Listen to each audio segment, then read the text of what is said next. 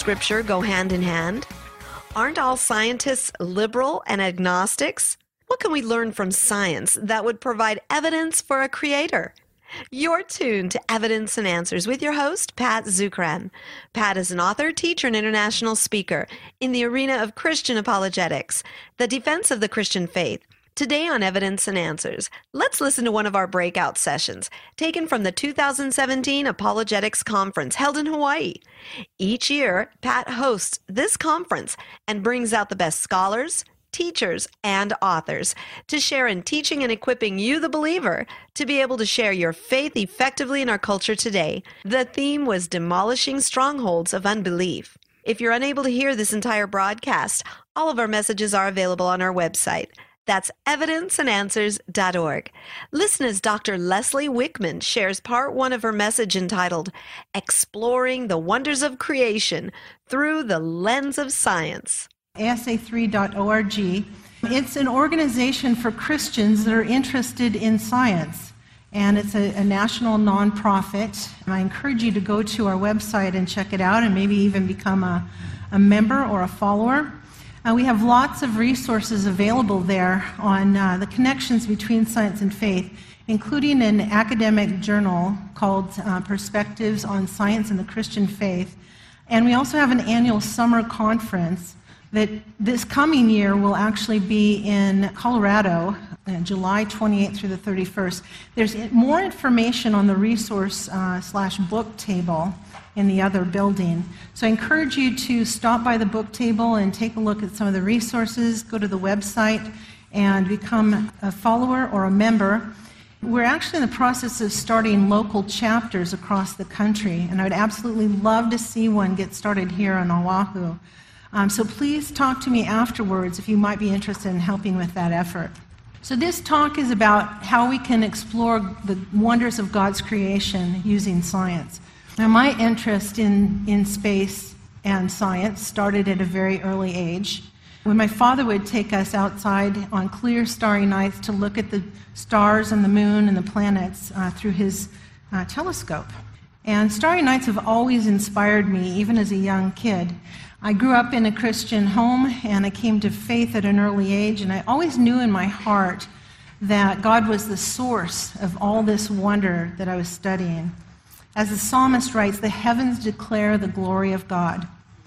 But I went to secular schools all the way from grade school on through grad school. And I heard over and over again in my science classes that what I'd be learning about science would almost certainly conflict with my faith. But in my heart, I knew that couldn't be true. Uh, if God was who he claimed to be in Scripture, the creator of the very universe that I was studying, then how could the truth about God possibly contradict the truth about his creation? It didn't make sense to me. So, one of the biggest reasons that I enjoy teaching is because of my desire to help students wrestle through the issues and perceived conflicts between science and faith that I wrestled with mostly on my own uh, in secular universities and in the professional working world. Now, the study of unanswered questions about nature was called natural philosophy until about 1600 AD. It was a precursor to natural science.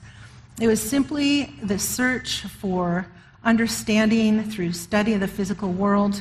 And scientists today look at the world with curiosity, and curiosity makes us ask the questions about the world around us. Things like why does the sun shine? Why is the sky blue? Uh, how old is the earth? How are the planets formed? Why do things fall? What are things made of? And I'm sure that you can think of many others on your own. And even now, when I take students outside on a clear, starry night and we gaze at the heavens, we all start asking life's big questions. Questions such as Where did all this come from? How big is it? What's it all made of? How long has it been here? Was there, there anything before all this? Why are we here? Where are we going? How will it all end?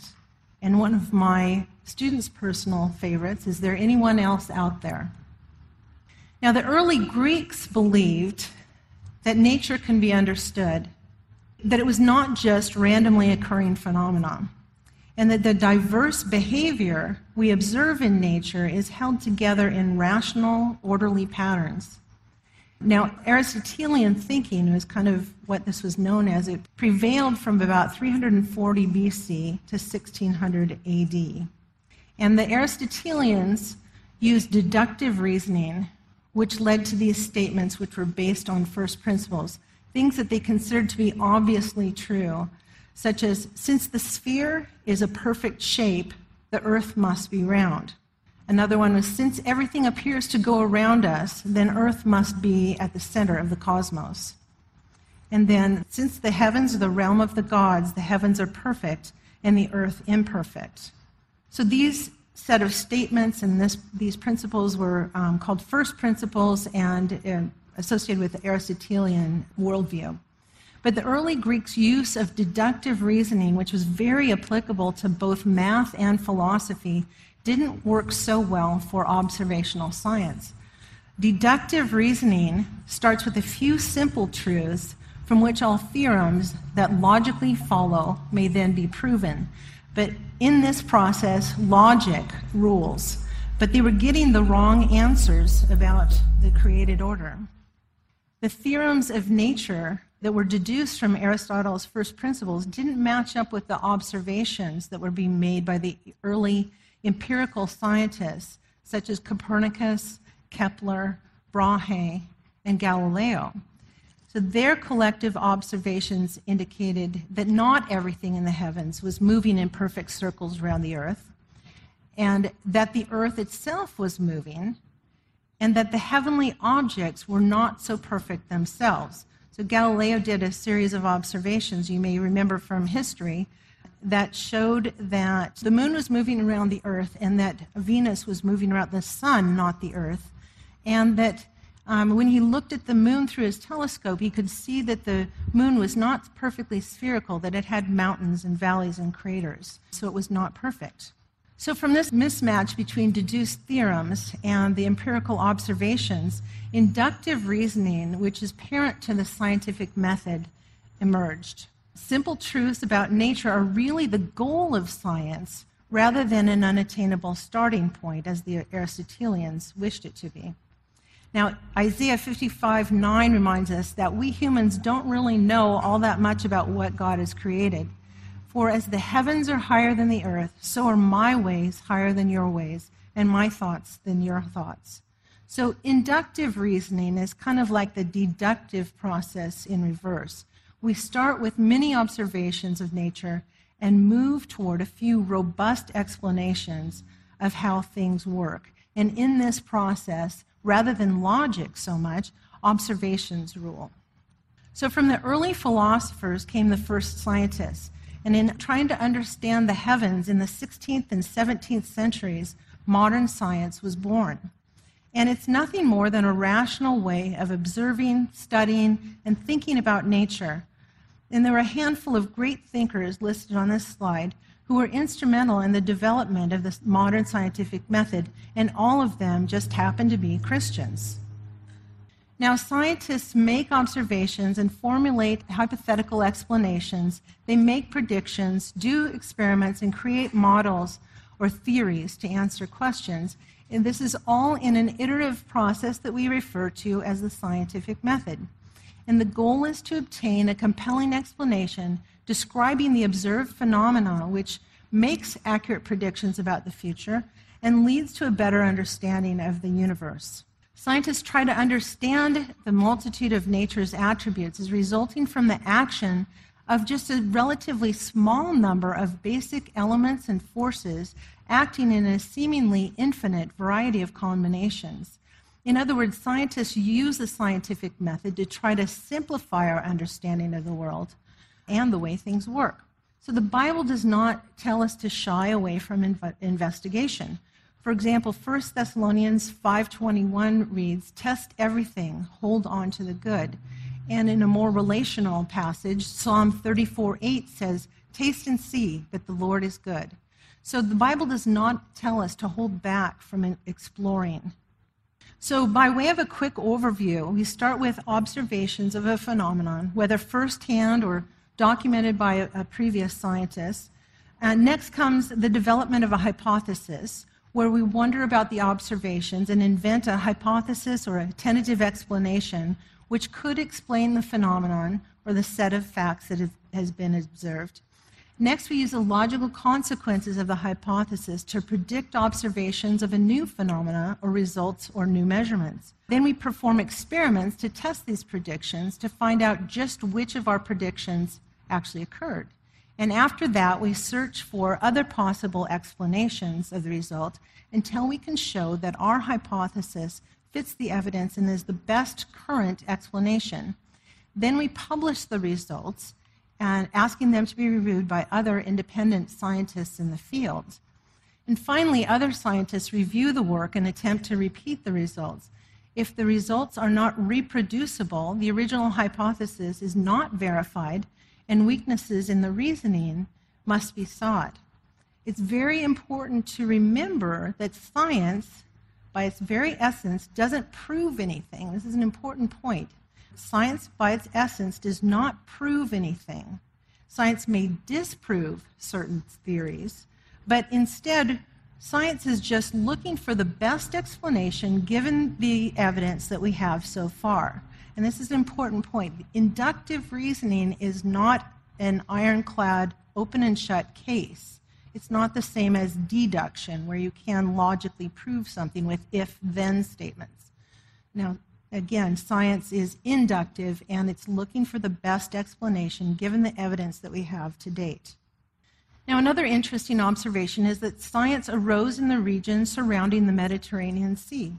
Michael Covington, who's a science writer, makes these points. Modern science arose in Christianized Western Europe. Jews, Christians, and Muslims all believe in a creator who made an orderly, rational, and understandable universe and gave us permission, as we saw in the scripture passages I just shared, to investigate and utilize it, thereby legitimizing science and technology. On the other hand, animists believe that rocks, trees, etc., things that we think of as inanimate objects, actually have souls, and that we shouldn't mess around with nature for fear of offending their spirits. And most Hindus and Buddhists generally believe that the physical world is an illusion or a distraction that we should try to free ourselves of. Atheists can't even explain why it is possible for us to understand the universe. The Judeo Christian tradition promotes belief in a God who created an orderly, rational, knowable cosmos, who invites his creatures to investigate his creation, as seen in various passages of Scripture. So God invites us to study his creation because this will reveal knowledge not only of nature, but also of who God is. And an important thing to note here is that we are obviously not called to a blind faith. We are called to a rational, reasonable faith for which there is a great deal of evidence. So, for a moment, let's just talk about the nature of truth.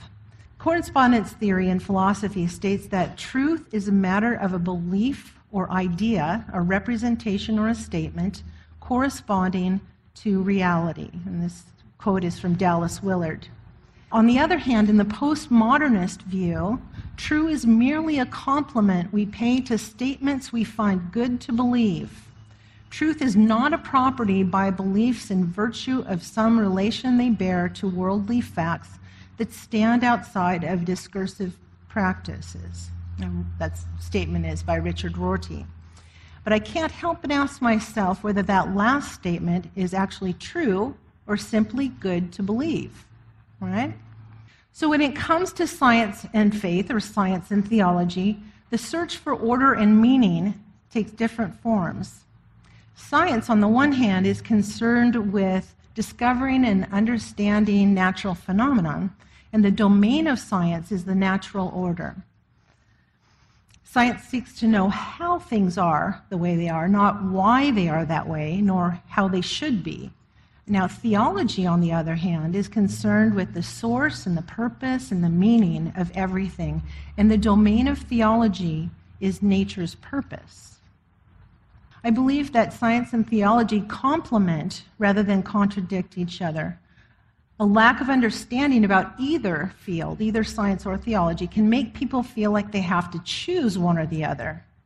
But if you have a deeper and more complete understanding of each area, it enables us to embrace both without contradiction. After all, as uh, Francis Bacon and Galileo stated, God is the author of two books, both creation and scripture.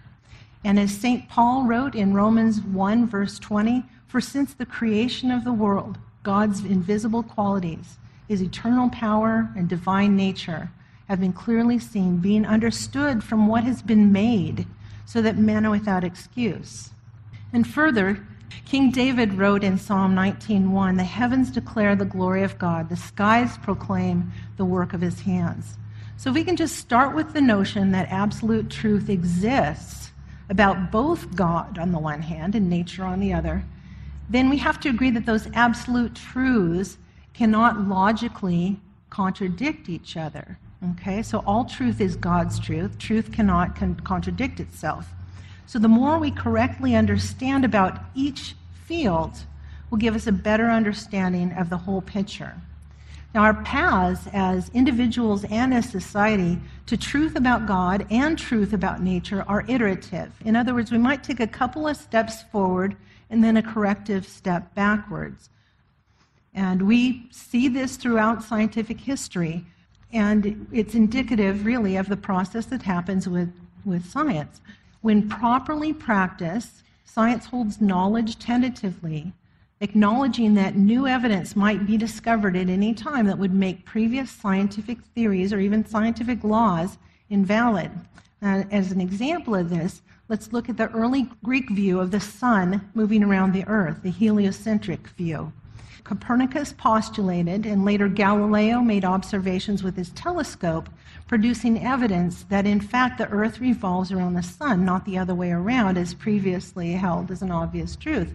Now, obviously, Galileo got into a lot of trouble with the church over that because it was really fundamental to the Aristotelian worldview that the earth was at the center. It was not a, a, church idea in the first place, it was actually Aristotle's idea. But the church had adopted this Aristotelian worldview as its own, and that's where the problem came from. So, this was an example of broadening the human perspective and looking at traditionally held ideas from a larger frame of reference and working with more information. Now, a similar thought revolution or paradigm shift occurred when we moved from Newtonian physics to relativity theory. I'm not going to go off into a side lecture on relativity here, but suffice it to say that scientific concepts like gravity, time, and space itself, which we thought were fairly well understood, all got turned upside down in the process. And in the same way, no one can honestly claim to have God himself or all of Christianity completely and totally figured out. Certainly, Jesus himself presented a paradigm shift to the theology of the Pharisees. He was not what they were expecting in a Messiah. And as 1 Corinthians 13 12 reads, For now we see through a glass darkly, but then we shall see face to face. Now I know in part, but then shall I know, even as also I am known. Now, while Paul's words here were meant to apply to our knowledge and understanding of God, I believe they also serve as a worthy metaphor for our knowledge and understanding of God's creation as well, reminding that, us that our access to full truth is tempered in this life by incomplete knowledge, limited understanding, and less than perfect interpretation of the data that we do have. This should lead us to practice our disciplines in science with healthy amounts of modesty, humility, and even skepticism and on a personal level, as I go through life and do more research and investigations of my own, I continually revise my own understanding of various passages of Scripture as well as my understandings of nature. And consider these thoughts from a couple of prominent scientists on how science and religion fit together. Albert Einstein, author of relativity theory in 1941, wrote, Religion without science is blind. Science without religion is lame. I want to know God's thoughts. The rest are details. What a great attitude for a scientist exploring God's creation. And this next, more recent quote is from a fellow ASA member, chemist Fritz Schaefer.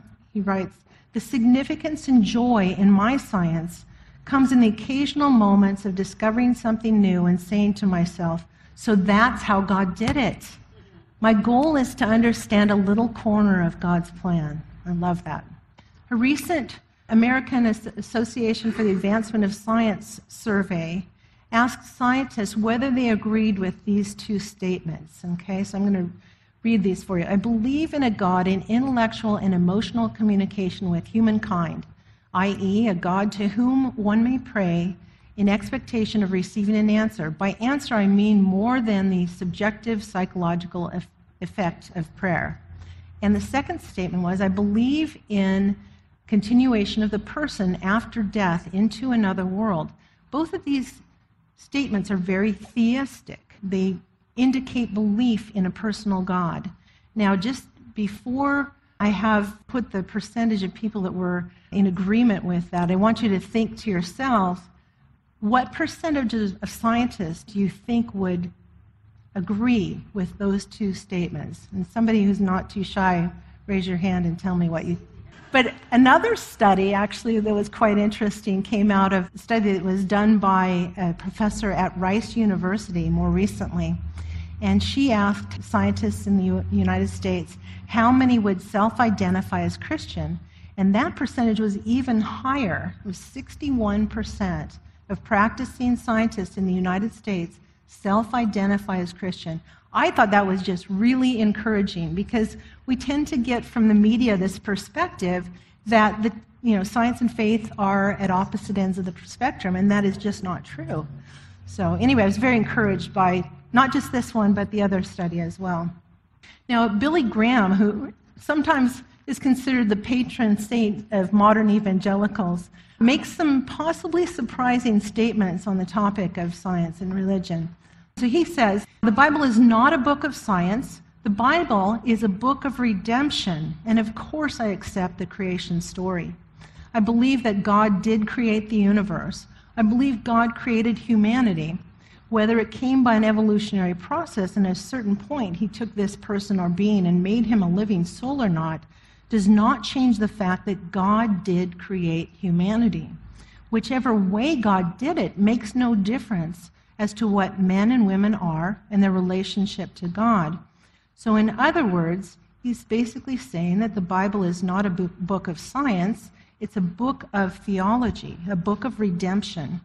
You know, and if you think back on it, if you think if God had inspired the original writers of Scripture to write in terms of modern science or what we consider modern science today, and they made mention of things like dark matter and dark energy and relativity, it would have just sounded like nonsense and maybe even worse than that, kind of scary and spooky. So God inspired the writers of Scripture to write in language that would be meaningful throughout the generations. Again, it's a, a message of redemption. So, as I try to convey to my students, science is a tool for discovering God's creativity and wisdom in the wonders of His creation. Now, in the current scientific marketplace of ideas, the touch point for dialogue between science and theology often comes down to a discussion of probabilities, with theists like myself pointing to the telos, or purposeful design in nature, and the unlikelihood of all this coming together just by random chance. And atheists, on the other hand, trying to improve the odds of providing by providing more chances to get everything all just right. Now, the teleological argument is of particular interest in this discussion. It's perhaps the most commonly discussed argument for God's existence in today's science and technology oriented society. And the teleological argument has been associated with great thinkers all the way back to Plato and William Paley. And this argument claims that the design and the order that we observe in nature point to a purposeful creator who put it all there for a reason. Thank you for joining us here on Evidence and Answers radio broadcast. We hope you enjoyed Pat's show today. If you find this broadcast to be of a great value to you, would you please consider partnering with us? Evidence and Answers relies on generous support from you, our listeners. For the opportunity to donate and keep us on the air, you may do so right there on the homepage of our website. That's evidenceandanswers.org. You'll find we have a wide variety of resources available to you, including articles, additional audio, and Pat's books. So be sure to share this website with your family, your friends, and your church. Join us again next time on the air or online as we provide reasons for faith and hope in Christ, right here on Evidence and Answers.